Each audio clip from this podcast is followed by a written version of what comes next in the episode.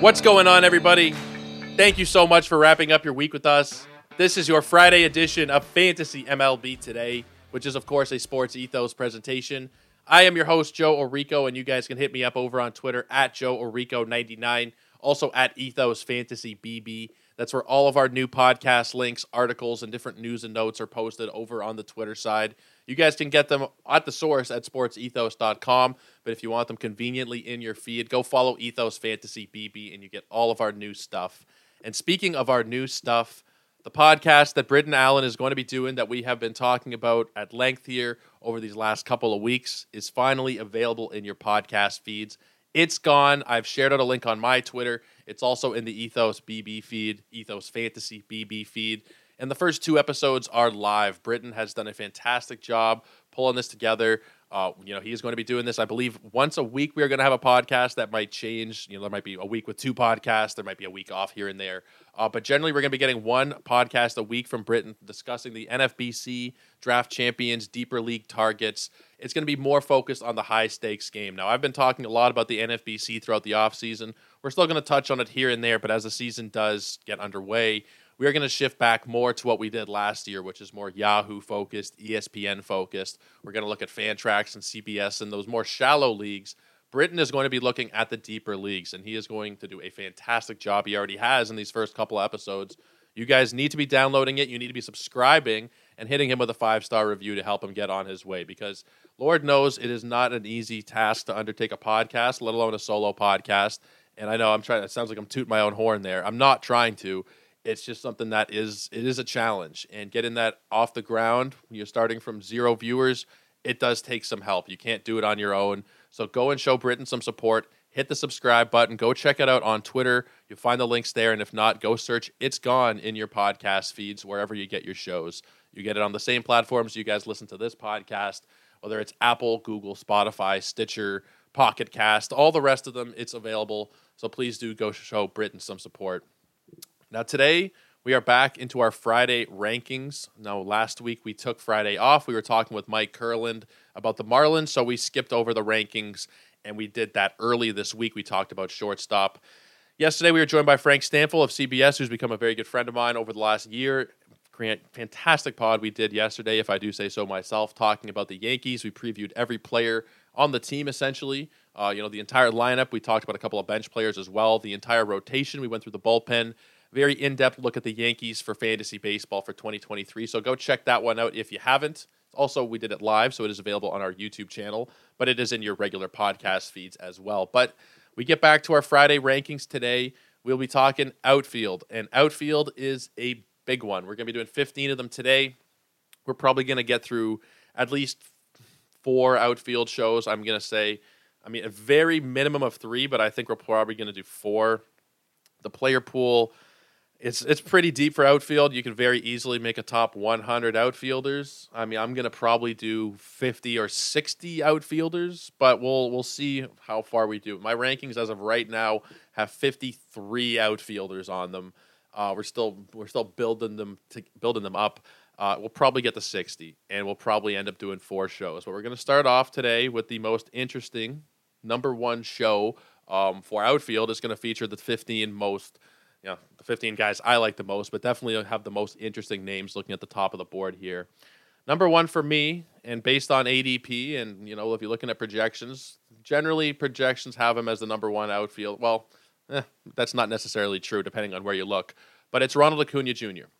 I have Acuna as number one for a number of reasons, and he's been, you know, a huge target of mine going back now to when I made the top 50 that I did at the end of last season. Was October or November. I forget exactly when I dropped that.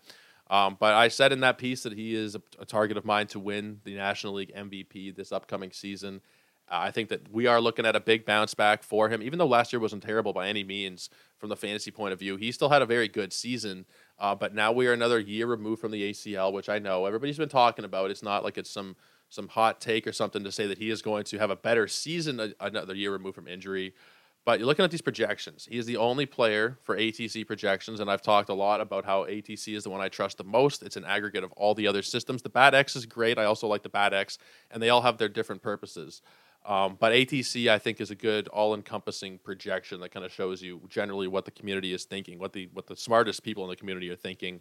Ronald Acuna Jr. is the only player projected for a 30-30 season. That also comes with 105 runs, 87 RBIs, and a 276 batting average. I also feel like there are just going to be some some kind of prove it feeling within Acuna this year, which is of course not analytical, but I do feel like he is going to want to bounce back this season, specifically in the power department where he was lacking last season. You know, you we would have expected a lot of us expected him to not steal last year, coming off of the ACL, and you know maybe you know sell out for a bit more power to still have some value. Uh, it was kind of the opposite. The power was not really there. The ISOs, which had always been ridiculously high, you know, well over 200 and over 300 the last couple of years, albeit abbreviated seasons, uh, ISOs of 331 and 313. This past season, it was 148.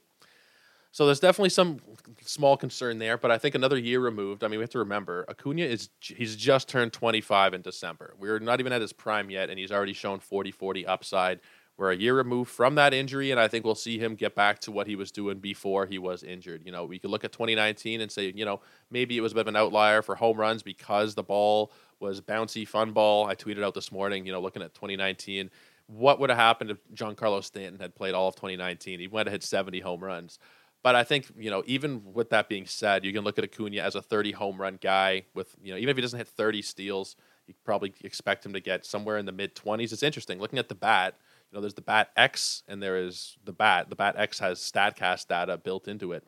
Uh, they have him for 31 steals, and everybody pretty much has him for 30 plus, except for the Bat, which has him for 12 steals. I don't really understand that one. Uh, I'm not so in depth with numbers and projections how they work, but every other system has it for over 30. The bat has them for 12 steals. That's kind of interesting to me, but I wouldn't read too much into it. I think that you are going to see that speed continue to be there, even if it's not 35 like Steamer's calling for. You know, I think that like the 28 steals that you're seeing uh, the Zips projections calling for is probably about as small of a number as you're going to expect.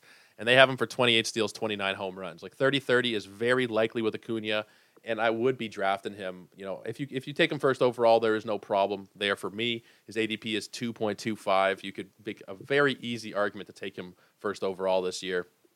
I'd probably lean Jose Ramirez still, uh, but outfield in the five outfielder league is still very very weak. So uh, look at Acuna at the first overall pick, second, third, anywhere in that top bunch. He is a absolutely solid pick. And there are a couple of outfielders. There are five outfielders going within the top ten based on ADP. They are the same five that I have in my top five, albeit ranked a little bit differently. Uh, and I'll start to go off the board right here, actually, in terms of those projections. So I have Kyle Tucker as my, not in terms of projections, but in terms of rankings and ADP. I have Kyle Tucker as my number two outfielder for this upcoming season. And, you know, he is going as number four based on ADP. And we're talking, you know, between him and Acuna, we're talking three picks. Uh, Tucker is still 5.6 based on ADP. And I'm looking at the most recent 25 drafts that have taken place since the middle of January. Kyle Tucker, man, I mean, people are sleeping on him. I think even though he is the you know fifth based on ADP, I still do think that there is room to grow there. I think he can easily be a number one overall fantasy player. And I saw Todd Zola tweet something recently about how he has a good chance to end up outside. Of all the players drafted in the first round or two rounds, he has the best chance to end up outside of that number. I don't really see that when you look at what he's done. You know, I know some people are skeptical of the speed, and you know, maybe it's something with the bat. I think the bat might have something. I don't know. Maybe there's something that they need to update or something because the bat has him only stealing four bases. That's not going to happen. Uh, everywhere, every other projection system has him for at least 18 uh, some as high as 24. We look at what he's done, though, the last two seasons 30 home runs each year. He's given you great counting stats in each of the last two seasons. You're looking at 170 plus, even though it's come different ways. In 2021, it was 83 runs and 92 ribbies. This past season was 71 and 107. He had a 257 batting average, but if you guys remember the way the year started, um, it was like ridiculously bad for Kyle Tucker and it ended up weighing down the entirety of the season for him. If you look at May, uh, April, the first month of the season, he batted 224. If you look at May, he batted 253. It was really not a great first half in terms of batting average. And then even in July, he struggled a little bit. We really truly saw him get going. I guess you could say it was in August when he batted 330. That was his, like, I mean, he got going before then, but that's when he really, truly kicked it into gear. Uh, Kyle Tucker has the potential to be close to a 300 hitter. I don't, I'm not saying necessarily that he is going to hit 300, but that's definitely within the range of outcomes for him. We saw him at 294 the year prior in, in 2021, and it was down this year because partially that bad start and also a low BABIP for the year just kind of kept him down. But with his speed, you know, he's not the fastest player in the world, but he is pretty friggin' quick. Uh, he's going to be able to steal you 20 plus bases, and those BABIPs should generally tend to skew higher uh, than what we saw last season. I think when it comes down to him versus the other guys at the top, and I guess I can kind of talk about them all here at once. Uh, when it comes to Acuna, Aaron Judge, Julio Rodriguez, and Kyle Tucker. The thing for me that puts Kyle Tucker ahead of Julio is the lineup, really. Also, the fact that we have an extra couple of years of track record, you know, specifically, you know, 2021. I know Kyle Tucker is not the oldest player in the world. Uh, he's also only 26 himself. He just turned 26 recently, last month. Um, but you have an extra year to look back on and say, okay, it wasn't fluky. Not to say that Julio is fluky, but when you only have one season of data to look at, we're really not sure exactly what to expect out of Julio, whether it'll be a step forward or a step backwards. Where with Kyle Tucker, you can say, okay, he's hitting 30 dingers. He's going to have 170, 180 runs and RBIs together in that lineup, even though they ridiculously bat him sixth or seventh or whatever the hell. He might even be batting ninth for all I know at this point, the way that they use that lineup. But it wouldn't even matter with how deep it is. He is that good. He's going to give you those 30 homers, 170, 180 runs and RBIs, 20 ish steals and that batting average should be somewhere in the 270 plus range. And I feel a lot com- more comfortable projecting that out of him than I do out of Julio Rodriguez, who I am not down on by any means. Julio is my number three outfielder. But I think if you know push comes to shove there, and it probably doesn't in the first round, uh, you have to just you know make a decision there when you're getting this third, fourth pick, second, third pick, whatever it is. Uh, for me, it's just a safer option to go with Kyle Tucker. But that is nothing against Julio Rodriguez at all. The projections still very much like him. 27 homers, 90 runs, 80 ribbies, 21 steals, and a 276 batting average. But I will take the you know probably a few more homers I'm going to get from Tucker with you know better counting stats, very similar stolen bases, and a very similar batting average. Uh, I will have a slight lean to Tucker there, and a large part of it is because of the lineup that he is in. And the lineup that Julio is in is very good, and that's part of the reason why he is being drafted so high. You know, his skill set is fantastic, but if his skill set was the way it is in Oakland, I don't think we'd be drafting him very high. It's the fact that you look around him and the team is incredibly solid and they've gotten better. And I think when you look at him, you you have to be pretty confident, despite the fact that you know I, I might not sound the most confident there, pushing him below Tucker, but it's just because Tucker is so elite. Tucker is just fantastic. Even in a down year last year, he was nearly a first round player. So I'll take him very, very ever so slightly over Julio. And I could be wrong. Julio could go and give you 35 and 35 this season and bat 300 and have 100 runs and 100 RBIs. And I don't think it would shock anybody. I just think that you're having a slightly higher floor with Tucker while also having an incredibly high ceiling for that potential of 35, 40 home runs, potentially even with the same number of runs and RBIs, the same steals, and the same batting average. You know, uh, it's a slight lean to Tucker, um, but it's not much. You, you could you could flip a coin essentially it's just a matter of your personal preference. But for me, it's Kyle Tucker. Now, Aaron Judge, I have at number four. He is going as number two based on ADP. But like I said at the beginning, if you look at Acuna, Judge, Rodriguez, and Tucker, those are one through four respectively. Their ADP is two, three, four, and five. So uh, not exactly hot takes. I know a lot of people are big on Aaron Judge. We discussed him at a decent length yesterday when I was talking with Frank about the you know when we when we were talking Yankees. Uh, Aaron Judge was a huge part of that discussion. I'm a little worried, and you know everybody's a little worried this year with Aaron Judge's projections because they're not. Well, I mean, okay, I need to preface that. Um, maybe not everybody is so worried, but you look at the projections and you say, okay, he is going to take a step back, and you know even without projections, you could have been told that he's going to take a step back. You you would you'd buy into it because last year was just so ridiculous. 133 runs, 131 RBIs. He had 62 homers and he batted 311, also stealing 16 bases. It was a career high in every single of the five categories for Roto. It was it was ridiculous, and he was the MVP, and you know he deserved to win the MVP, I think. But if you look at that, and you have to say, okay, there's a couple things, and we mentioned it yesterday with Frank, and not to be conspiracy theorists, but the, he was getting better balls down the stretch. We know that to be pretty much a fact. Major League Baseball was giving Aaron Judge better baseballs and the Yankees better baseballs in general with the pursuit of the home run title that he was going on. Um, and he, they got him there, and maybe he got himself there too. You shouldn't take all the credit away from Judge, but he was given preferential treatment, which did you know lift the overall output that he had last season. It was a complete outlier in terms of home runs, in terms of RBIs, and in terms of runs scored. I mean, you look at his rookie season, and he he did that, but he didn't do. He did something similar, but he didn't do quite exactly this. He had 52 home runs, he had 128 runs scored, and 114 RBIs nine steals, and he batted 284. Definitely, like you know, like they said on Sleeper in the Bust, and I mentioned this earlier. You know, the diet version of what he did this past season. Uh, Justin Mason coined that one. I do like it, and I may end up stealing it once or twice throughout the season. He had 10 fewer home runs in his rookie season. He had five fewer runs scored, which is whatever. 17 fewer RBIs, seven fewer steals, and he batted about 30 points uh, lower.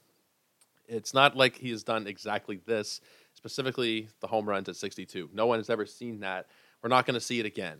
He's probably going to hit 40 to 45 home runs. He's probably going to have about you know about 100 RBIs. The thing where I kind of you know hesitate here a little bit is the run scored. The projection systems have him for like 110 runs scored. We talked with Frank about this a lot yesterday. I don't see that lineup being that good. I don't really know that he is going to have this kind of output again if it's an average judge season. And I think even with an average judge season, he's very good. That's why I have him at fourth, even if he does regress, which he will. But I don't think we can we can look at these projections for the counting stats in particular with that much certainty because projections will look at the last three seasons, I believe. Maybe there's some that are five years, some that are two, some that are four, whatever. But I think in general, they look at about the last three years worth of data and they average it out and they do a bunch of fancy math. But those last year's crazy numbers are going to be a big factor in the projections for this season. So, you know, if he's having 130 and 80 and 80 RBI seasons, then he is going to still be averaging like 100 RBI seasons every single year if you look at like a three year average. But is he actually going to give you those 100 RBIs every season? The other seasons we're seeing, you know, granted, he's not always healthy, which is another point there. Um, but we're not seeing 130 RBIs. We're going to see probably like 100, you know, 105 maybe. Maybe you push like 110. Um, that could happen. Zips uh, Zips depth charts calling for 124. You know, even just plain old Zips calling for 120. Uh, I just don't see it. I, I, don't see that level repeating. And I don't. Another thing is the steals. The steals probably aren't going to repeat either, even with the new rules uh, you know, that might compensate for a couple extra, but you also have to look at, you know, last year was not really regular judge. His career high prior was nine, which was his rookie year six years ago. Other than that, we've seen six, three. He didn't steal at all in 2020, which was just 28 games. Stole six in 2021. We're more than likely than not going to see a single digit steals number from Judge to go along with quite a few less runs, quite a few less RBIs, and almost certainly we're going to see fewer homers. So, yes, he's not the number one overall player for me. There are players that do have a lot more certainty at the top of the board in terms of their overall output. You're getting five categories from those three guys that we talked about at the top. Acuna, Rodriguez, and Tucker are all 30 30 potential guys, and that's why they are there. They're also very good batting average players. And, you know, the counting stats, they're all on good teams. They're all going to give you good counting stats. But Aaron Judge, you know, he's going to give you probably a few more homers than those guys drastically fewer steals and probably fairly equivalent counting stats. So he is slightly below because you know steals, despite the fact of the rules changing, there's still going to be a premium. There's still not going to be something that you can find past pick 400 or 500 or just scoop them off the waivers if you need some steals this week. It's not how they work. You get those crazy high steal guys taken care of early on. It does a lot for you later on in your draft. Where Judge, you know, maybe he gets you 10 steals, which would be very good, but you're kind of sacrificing that buffer you can give yourself at the top if you pass up on one of these other guys. So I have him at four. No disrespect intended there. I like him a lot. I just don't like him as much as you know maybe some other people in the community do. But that's okay. To each their own. We'll look back at the end of the year and we'll call each other stupid and we'll see who actually had the best projections. No, that's not how it works. Baseball is one of the best communities that I've seen on Twitter. Baseball, fantasy baseball. Everybody kind of works together it's it's really cool. People don't really do that. And Vlad Sedler actually tweeted this morning, "Where is the hate? Where is the not? I'm paraphrasing, but where are the fights? you know, where are people arguing over late round draft picks and stuff? Baseball is just very passive in general as a community. You're not going to see a hell of a lot of fighting going on in general. But let's keep it going. Let's talk about number five here. That's Yordan Alvarez. I love Yordan Alvarez. I really do He is number five by ADP, so I'm not moving him around based on where he is actually being drafted.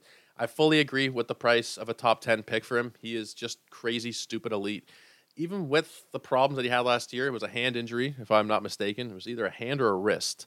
I can't remember 100% now, but he missed 20 plus games, had that power suppressed. I believe it was the month of August. Let me just pull it up real quick here and see. But he still had 37 homers, 95 runs, 97 ribbies, and batted 306. He even stole a base for you just to top it all off. You got to love Yordan Alvarez. In that lineup, there's there's nothing not to like about Yordan Alvarez. Okay, the fact he doesn't steal bases, that's that's pretty much it. Um, let me just see. Where was that month where he had no power? It was August, yeah. So he played 23 games. He had one home run. Every other month was at least six home runs. He was deprived of a 40 plus dinger season last year because of health, and in reality, he could be a 50 plus home run guy. Like I know there are some people in the community who are really big on him. I know Eric Cross was huge on him last year. I think he actually likes him more than Vlad Jr. now. Pretty close for me.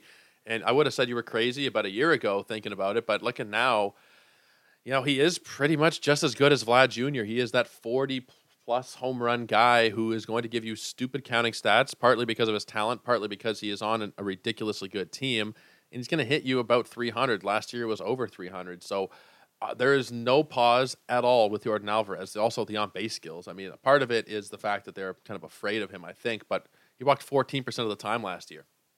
He walked 14% of the time in his rookie year as well, and then it kind of dipped down in 2021. Um, but this year, man, like he became an elite hitter as opposed to just a, a great power hitter.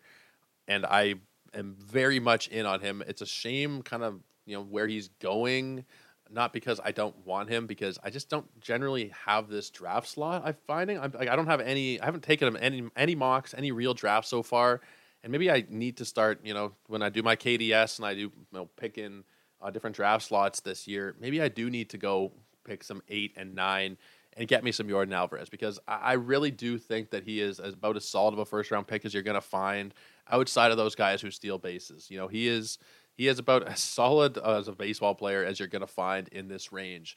Um, and I am all in. There's not there's not much I really need to say about him. I am totally all in on Yordan Alvarez. We could very easily see a 50 home run season from him with 200 runs and RBIs, a 300 batting average, and a steal or two. With the steal or two is whatever, but everything is going to be elite there. I am totally in. I am totally down on drafting him in the middle slash late first round area. Number six here is where we get a little bit interesting, and it's Fernando Tatis Jr. And we just we just talked about him a lot on the shortstop preview, so I'm not going to get into a lot of depth about him here. It's going to be a bounce back year for him. I think he is going to have something to prove. He does have something to prove, and I think he is going to go out there and prove it in a in a fantastic, fantastic situation there for him in San Diego. So I am I'm very bullish on him. We talked about him for a long time on the shortstop show the other day. I don't think I need to go into too much depth, but I'm very comfortable taking him in the late part of the first round at this point. I mean, it's it's tricky because there is there is risk associated with it, and it does come down to your personal preference. If you want to take more risks, if you want to be more conservative, it's up to you, but he he justifies a late first round pick, specifically now that he does have eligibility at a weaker position. Shortstop a little bit deeper as a whole than outfield. I mean, there are more outfielders that are better than shortstops, but you need three, at least three outfielders in a lot of formats. You need five. So uh, him having outfield eligibility, he is the first multi-eligible outfielder here. He's the only one going in the top ten by ADP, and you know, granted, it's shortstop as the second position. It's not the craziest thing, but it's still a second position it's not my you know i'm not somebody who who pushes players up so much because of eligibility but it definitely does still help him a little bit so uh, tatis at number six for me feels very reasonable i actually have him ahead of the guy who is one spot ahead of him actually two guys who are going ahead of him by adp and that would be Mookie Betts and Juan Soto. And I have um, them actually flipped. Soto is going, and we're talking half of a pick here by ADP, 11.3 to 11.6. It's, it's like literally not even half a pick. Uh, Soto is going ahead of Mookie Betts. I have Mookie Betts just a touch ahead of Soto. You're getting a little more certainty in terms of the steals, and that is pretty much what it comes down to. There, there's essentially a coin flip there between the two of them, but you're getting some more steals out of Mookie Betts. That's it's pretty much the only real thing. Um, home runs, you're probably going to see fairly similar numbers. You might see a couple more from Soto Uh, I think the counting stats are going to be generally pretty close. Uh, batting average should pr- maybe favor Soto a little bit, but these guys are, are very, very close together. I, am not really thinking that one is going to have that much of a better season than the other uh, in terms of Mookie Betts and Juan Soto. So Mookie has 31 homers projected. Soto is projected for 30. We're talking 103 and 92 versus 193. Uh, 12 steals versus 9 and uh, 275 versus a 279 batting average. So it, it really isn't going to make much of a difference for me there. However, you have them ranked, and I, am not just looking at projections, um, but I, I don't think that there is much of a difference between them for fantasy. I put Mookie a slight bit higher because I think that you're probably going to get a few more steals out of him. With that being said, Soto could push double digit steals given the new rules. Eh, it, it is possible, but I'm a slight bit more confident in Mookie Betts, even though I don't think the team is as good. I'll take San Diego over the Dodgers this year for sure. But I'm just ever so slightly leaning towards Mookie Betts. And again, it's very close. You could toss a coin essentially here, but we're we're not we're we're essentially splitting hairs. Moving on though, beyond those guys, we have Mike Trout. And Mike Trout is another one who is very tricky to place. And I should just say there for a second, uh, those numbers I just listed off for Soto and for Betts, I typically list off ATC projections. Uh, I actually had it to the Bat X open there. Uh, we're not not talking much of a difference there, but just in case you guys are looking at ATC and, and it looked different or whatever, uh, that's why because those numbers I just said were from the Bat X. But let's let's keep it going. Mike Trout is number nine, and I guess I could talk about no, you know, we'll do them one at a time here. Mike Trout is number nine, and I, I want to have him higher you know, there's there's a good reason to want to take him higher. He was the number one player for many years. He was a very clear cut number one player. It's the injury risk at this point. You know, there was a lot of talk last season about how the back injury is going to affect him for the rest of his career. It's not something you want to hear for anybody, but specifically not for Mike Trout. Um, you know, we were very worried when we heard that. Talked on many podcasts last year about you know what to do with Mike Trout. Should you just try and sell him right now and get something back based on the name brand value before he eventually goes to shit. Well, he ended up having his best home run pace ever. He came back and he was still mashing. He had 40 homers in 119 games. On pace for more than 50 dingers, which he's never done before. And you know, he's still he's still Mike Trout essentially. He might not be exactly what he once was, but you're still getting elite power you're getting elite counting stats, and you're getting elite batting average. The thing that is not Mike Trout anymore, which once was Mike Trout, is the stolen base numbers. And, you know, it sucks, but it is a reality of somebody who has had injuries, who has a back injury that is, like we said, it's going to be there for the rest of his career. It's going to be an underlying thing he always has to deal with. If you thought the steals were bad the last couple of years, where he's you know, had one, two, and one, I'm expecting zero. And, you know, the bat is crazy, man. I don't know. We were talking about it earlier how they had like much fewer steals projected for Tucker and for Acuna. They have they have Trout projected for 15 steals, where everywhere else has them projected for four or three. Uh, rather strange. I'm not sure why, but in any case, uh, if Trout's not stealing 15 bases, there's just there's just no chance that Mike Trout is going to get you 15 steals, and that's okay. He doesn't need to get you 15 steals because he's going to get you, you know, probably, and we're assuming health here, of course, but he is probably going to give you 40 home runs. He's probably going to give you in the 80 to 90 run range and the 80 to 90 RBI range, and that is totally reasonable to expect. It, it, and that's probably a little bit conservative. If everybody is healthy in that lineup, then he could very easily give you what ATC is calling for, which is 97 and 95. And that's calling for Trout to miss 20 games too and still give you those numbers. So, I mean, there is no reason to not be in on Mike Trout. They're calling for a 268 batting average on ATC which I can't see him going down that low. I know it hasn't been as great these last couple of seasons, but we're still talking about somebody who has hit 300 many times. Uh, for the career, he is a 303 hitter. The batting average projections feel very, very low for Mike Trout, and I don't think they should be. Uh, everything else looks fairly reasonable, and uh, you know I'm pretty, pretty reasonably in on him here uh, at the number nine outfield slot, which is where he is based on ADP as well. You get him in the second round, where generally Mike Trout, you're paying a first round price, so there is that.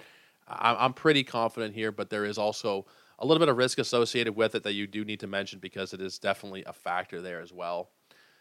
Michael Harris is number 10 for me. I like Michael Harris as much as as much as anybody. I mean, I won a bet for him for rookie of the year because it was a hedge. Technically, I had um, Spencer Strider originally as my rookie of the year, and you know, uh, it pains me to bring it up. I was talking about it with Frank off the air yesterday. I bet Spencer Strider at like sixteen to one to win rookie of the year, and I was sure he was going to. I was sure I was going to win that money. I forget what I put on it, forty bucks or something like that, fifty bucks and it did not pay off, unfortunately, because Michael Harris won Rookie of the Year, and Michael Harris certainly had a very strong case. You could definitely say he deserved it. And I mean, hell, 19 home runs, 20 steals, gave you 75 runs, 64 ribbies, batted 297, and he did all that in 114 games. He was special, man. He had a 136 WRC plus. Maybe he didn't walk as much as you would have liked, and maybe struck out a little more than you would have liked. But there's not really much complaining you can do about Michael Harris in this lineup. And now a big thing with Michael Harris is Last year he was at the bottom of the lineup. Most of the time he was batting seven, eight, nine. I think there was once or twice where he did, you know, bat near the top of the order. But for for the most part, you were not getting a great batting order spot for Michael Harris. And it didn't matter because he still gave you such fantastic production. But now with Dansby Swanson gone, he should be at the top of that order. And those counting stats for him that were 75 and 64 over two thirds of a season could very easily be closer to 100 and 100. And a lot of systems are calling for that. ATC is a little more conservative at 87 and 75. Um, but if you look at the Zips DC projections, 89 and 92. If you look at uh, Steamer, eh, Steamer's a little bit lower actually as well, 82 and 76. But you know, you could very easily see 85 runs, 85 RBIs 25 homers and 25 steals from him to go along with a very solid batting average. And you know, it might not be 300, but it'll probably be in the 280, 290 range at worst. And they're calling for even a little bit lower than that. I, I don't agree. I think that the batting average, like we've saw it in the minors, it will be higher than the 265. Eh, about two. Oh, maybe it's not terrible. The projections they're calling for about 269 to 275 that's probably about right. I would I would bet the over, but it's it's fairly reasonable, I'd say. And projections tend to be a little more conservative, so that's fine. There's no there's no big deal there. Um, but I think he can very easily beat these projections at the top of arguably the best lineup in baseball. So I have no reason to to really move him so far up or down based on these projections, based on my own thinking. I wouldn't want to necessarily take him over Trout, but you could make the argument that he is a safer play, a much younger player who does give you five categories as opposed to Trout's four at this point. Trout's four are more elite probably than what than what uh, Harris does, but the fact that you do get great steals as well, it's close. And again, by the time these hit the website, which are going to be over the next couple weeks, there there are going to be some small changes here and there. There's a chance that Harris could be flipped ahead of Trout depending on my own research and what happens in the next couple of weeks. But as of right now, um, I'll take the fish boy. You're getting more home runs. You're getting probably some more counting stats depending on the health of the Angels lineup. Because if everybody's healthy there, you, you should see Trout give you 100 and 100. And that should be not anything out of the ordinary. Um, assuming Ohtani is healthy and Taylor Ward is, is healthy and producing. Jared Walsh, you know, maybe Jared Walsh is healthy. I'm not sure uh, what's going to happen with him in that lineup in general. But there are there's some nice pieces there. They brought in Renfroe, They have Drury there's a chance that they could be really good and Trout's counting stats could be fantastic, and that's part of the reason why I do put him ahead of Michael Harris. Now, the next two guys I do want to talk about are incredibly close for me. And again, I know I've, I've said this a couple times here today, but you could pretty much flip a coin between these two guys. And it's Cedric Mullins and Randy Arozarena. I have Randy Arozarena at 11. I have Cedric Mullins at 12, but it's it's pretty damn close. Um, Randy Arozarena by ADP is 11. Mullins is 13. The guy between them is Dalton Varsho, who I do not have in my top 15 outfielders. I do not feel that he belongs in the top 15. He will be in the next grouping for sure, but he's not in the top 15. I have Arozarena and Mullins right beside each other, and the projections for them are are spitting image of each other. Mullins is for 18 home runs, uh, Arozarena for 20. Mullins 85 runs, Arozarena for 70, uh, 79. Mullins 61 RBIs, Arozarena 77. They're projected within two steals of each other, and they're projected within three batting average points of each other. Very close. It really, again, depends on how much you trust their lineups around them because they are going to be in a similar spot at the top of their orders. I'm not sure where Arozarena is projected to bat. Probably third. Well, let me just take a look here. Probably third, and he might be in a spot to drive in a couple of more runs, which is what the only real difference is in the projections there and that's probably why I have him ahead of Mullins. But at the end of the day, uh, I would not give you grief. Yeah, he's projected about third. I would not give you any grief to put either either one of these guys ahead of the other. But they are very very close. They do very similar things for you fantasy wise. Roughly 20 20 players with the potential for more steals. About 160 170 runs and RBIs is incoming with about a 260 batting average. So I uh, you know I'm probably a little higher on Arozarena, but this is you know another situation here with outfield where you could very easily flip them depending on your preference, and I don't think there's going to be a single person who does give you a, a hard time here. Um, by draft price, Arozarena is going about 11 picks higher than Mullins, so that might lead some people to value Mullins a little bit higher just because you're getting him around later. But I do think we are splitting hairs at this point between these two guys. They're doing very similar things for you from a fantasy point of view. Either one of them, I am very happy to take here uh, depending on your league size, round three, round four, in that range, potentially round five. I'm I'm all in. If you're getting Cedric Mullins past pick 48, you're getting him round five ADP. I'm all in. I am very happy at that point. But let's keep it going. Let's talk about the next guy that I have on the list here, and that's Kyle Schwarber. Kyle Schwarber, it comes down to the power. It really does. He's not giving you batting average, and he's kind of the first guy we've talked about here who is going to be generally a negative in batting average. There are a lot of great outfield batting averages. There are, let's see, based on ATC, there are.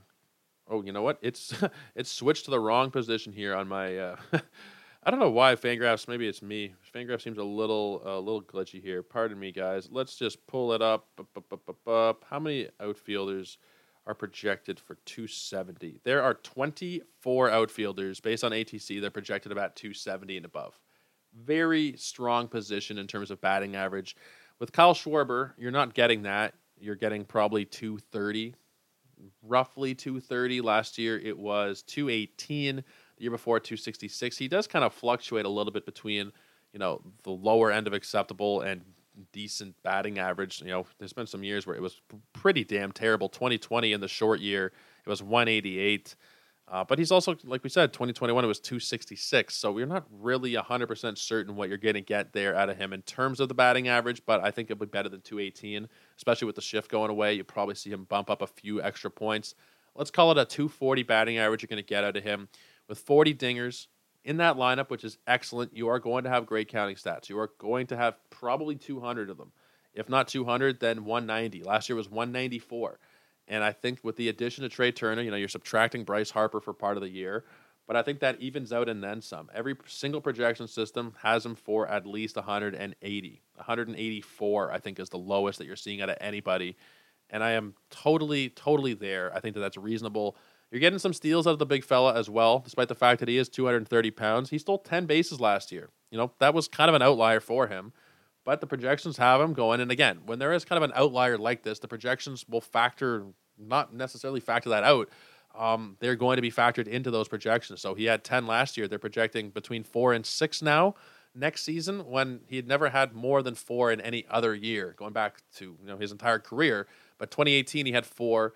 19 he had two, and there was one and one the last two seasons prior. So those 10 steals do get factored into those projections and it might boost up the number that we're expecting. Like I think four is reasonable to expect again, but I don't think seven, uh, like we're seeing from Steamer, is probably going to happen. I think it's gonna be on the lower end. I think that, that ten kind of inflates the projection, but even then, you're still getting some steals out of the big fella to go along with everything else. So you're getting three plus categories. I'm not going to say it's four because outfield you generally do get some pretty decent steals numbers, but you're getting 40 dingers, 200, and let's call it five steals to, to round it and make it even there. And then you get a 230, 240 batting average. You'll, you'll take that. You'll take that with Kyle Schwarber. And I think, especially on the price at pick 57, it, it's pretty reasonable. Um, I have him as my 13th outfielder. He is 15th by ADP. Very reasonable range to be taking Kyle Schwarber. This is a range where a lot of outfielders are going. And, you know, there's a lot of outfielders going early in general. There's 23 of them in the top 100 they're going pretty quickly by this range. And Kyle Schwarber is somebody you should be very comfortable taking. I know that there are times, and I do it myself, when you're on a one minute pick clock or a 30 second pick clock and you panic and you end up taking somebody that you regret. If you do take Kyle Schwarber, you're not going to end up regretting him, even if he is kind of like a last second, oh shit, I'm late on the clock here. Um, the range he's going in, even between you know, I'm looking at the last 25 drafts again. Uh, between 35 and 74 is where he is going. That's reasonable. Either end of that is reasonable. 35 might be pushing it a little bit high, but even then, you know what he's going to give you. There are not many guys who are going to hit 40 home runs and give you 200 runs and RBIs. It's it's justifiable is the best way I could put it at that price. I'd probably want him a little bit later than that, but there is no reason to be fading him, even with a late third round ADP. I don't think, even if he does get some helium, uh, I'm very happy to take Kyle Schwarber. Next up, George Springer, who's the first guy I'm really pushing up a little bit based on ADP and based on rankings. Well, based on ADP, really. Uh, he is 21st by NFBC ADP right now. For outfielders, I have him at 14. Some of the guys I'm pushing him up ahead of I just don't feel as confident. We mentioned Dalton Varsho. I don't feel as confident as a lot of people. You know, the expected batting average and the batting average in general is not great. The steals were kind of an outlier. He's going to probably about you know maybe a slightly worse ballpark generally. I mean, they're they're changing the Rogers Center, so I'm not really sure how that's going to impact him. But I think it's generally a little bit worse. If you're you're factoring in the catcher eligibility for Varsho, then yes, like you should be taking him ahead of George Springer in your drafts. But just based on outfielders, just strictly based on how how good they are as a as a fantasy asset in the outfield, I'm taking George Springer ahead of Varsho. Lou Luis Robert also going ahead of Springer. I, I don't feel comfortable with him projecting for a full season, and it's the same I can say for his teammate Eloy Jimenez, who's also going, you know, just one spot ahead of George, not even one full pick by ADP ahead of Springer. I don't trust either of these guys really to play a full healthy season until they have proven it to me that they can. Maybe they will. Maybe they both play 150. Specifically, Eloy at the DH, he could do it, but I want them to do it first before they show it to me. And now you're probably saying, Joe, I mean George Springer, you know, he is he is filled with injuries. He's always injured, and you, you can't trust him as far as you can throw him either. And you know, you're making a, a reasonable point if that is the point you're making George Springer last season played 133 games. 100 and yeah, it was 133 games for George Springer last year. Even with the way that he plays the game, I, I still feel more confident projecting him to be, to be healthy than Eloy and Luis Robert. He's actually done it before where those guys haven't. Eloy as the primary DH, you know, he is going to be, you know, pretty pretty closely coming up in these rankings. He's going to be one of the early guys we talk about tomorrow but I don't feel as confident projecting him because he hasn't done it before. His team around him is worse, and that goes for Lou Bob and for Eloy. The team around them is not as good as Toronto's lineup, even though I do like the White Sox. I think they're going to be a lot better this season, but I don't think they are going to be as good as Toronto. I think Springer at the top of that lineup will have close to 100 runs. He's shown the power.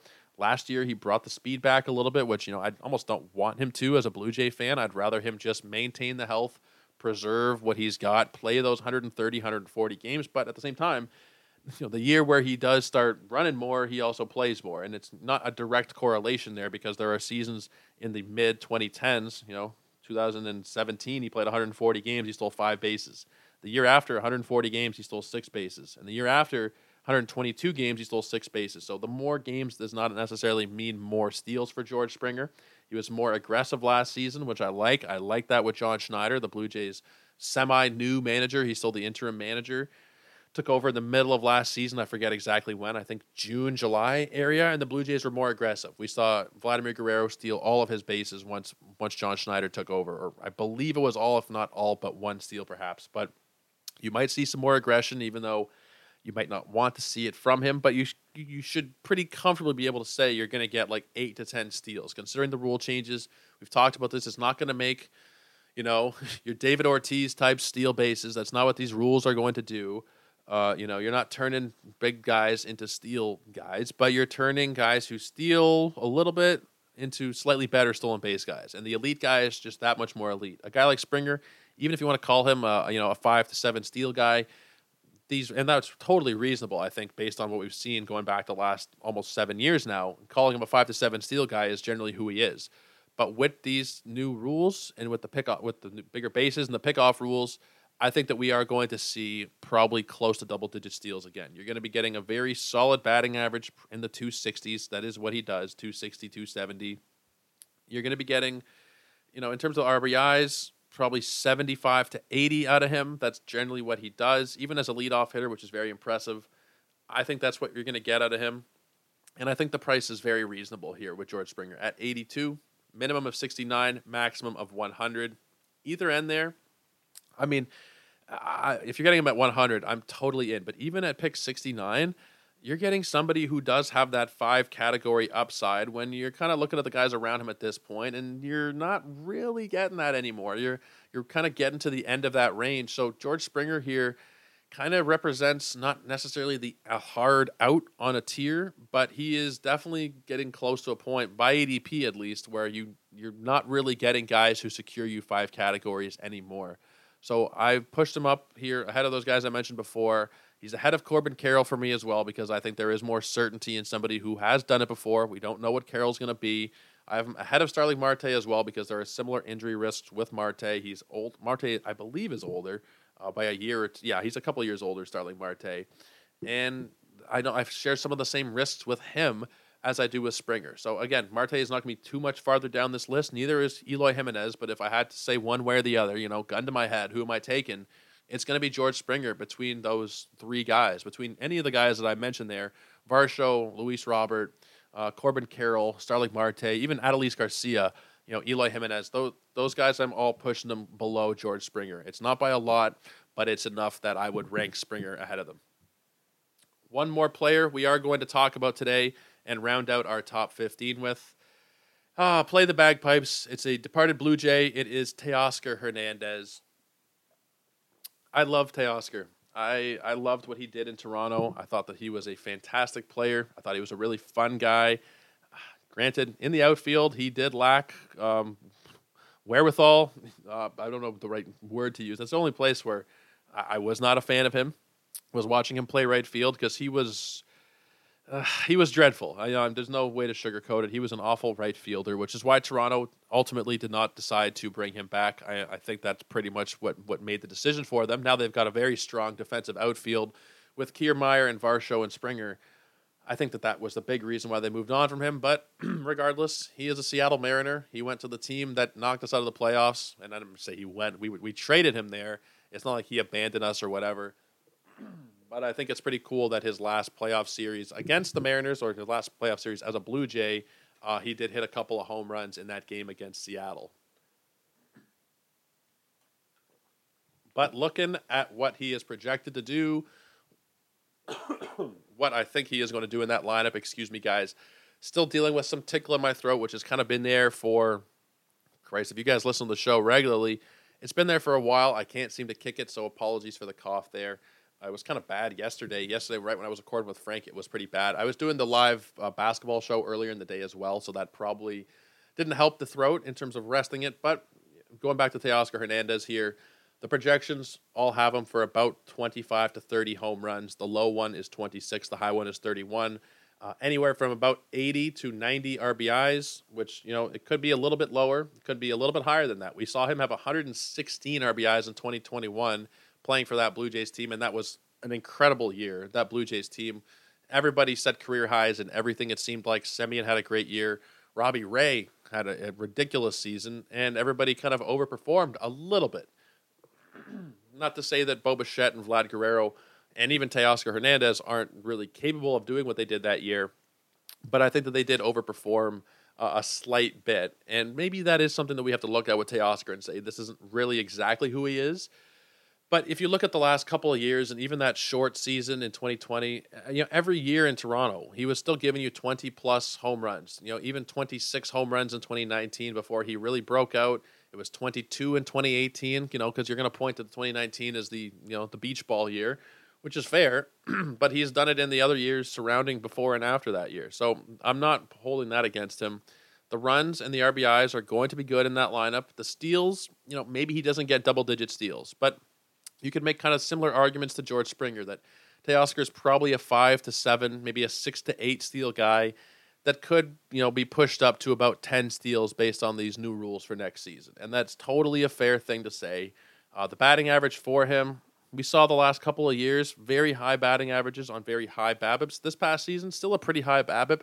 We saw it 335, but the average went down to 267. I do think that he is probably about a 270 hitter, a two, eh, 275 maybe. And I'm higher than him on the projections in terms of that, but he is very good contact hitter. We saw it consecutive years, 296 and 289 once he really figured it out. Last year, he was not really himself. He dealt with some injuries. He missed 30 plus games. And I think people have kind of generally discarded what he did those last couple of seasons because of it. I believe he was a top 50 pick last year. He might have even been a top 45 pick. And now you're getting him at 73. He's the 18th outfielder by ADP, and I have him at 15. I, I like Teoscar Hernandez. There's no reason for me to be fading him. I know some people have. Some people have talked about how they don't want him. But I'm in. I'm in on Teoscar Hernandez. I think that he is a very solid draft value where he's going, and he makes a lot of sense, even as your first outfielder. I mean, if you've waited to that point, it's probably better in a three outfielder league. But that's how I. That's the confidence I feel in his ability. Probably safer if he's your second outfielder, but that's just to, to show you that I do feel confident enough in him to take him as the first one. But guys, that will do it for us for today. Appreciate you hanging out as always. Go catch up on some of the old episodes if you've missed them. The team previews are going to keep coming over the next couple of weeks. We have some very exciting guests that are going to be coming on the podcast over the next couple of weeks. Carlos Marcano is going to be here next week talking Oakland A's with us.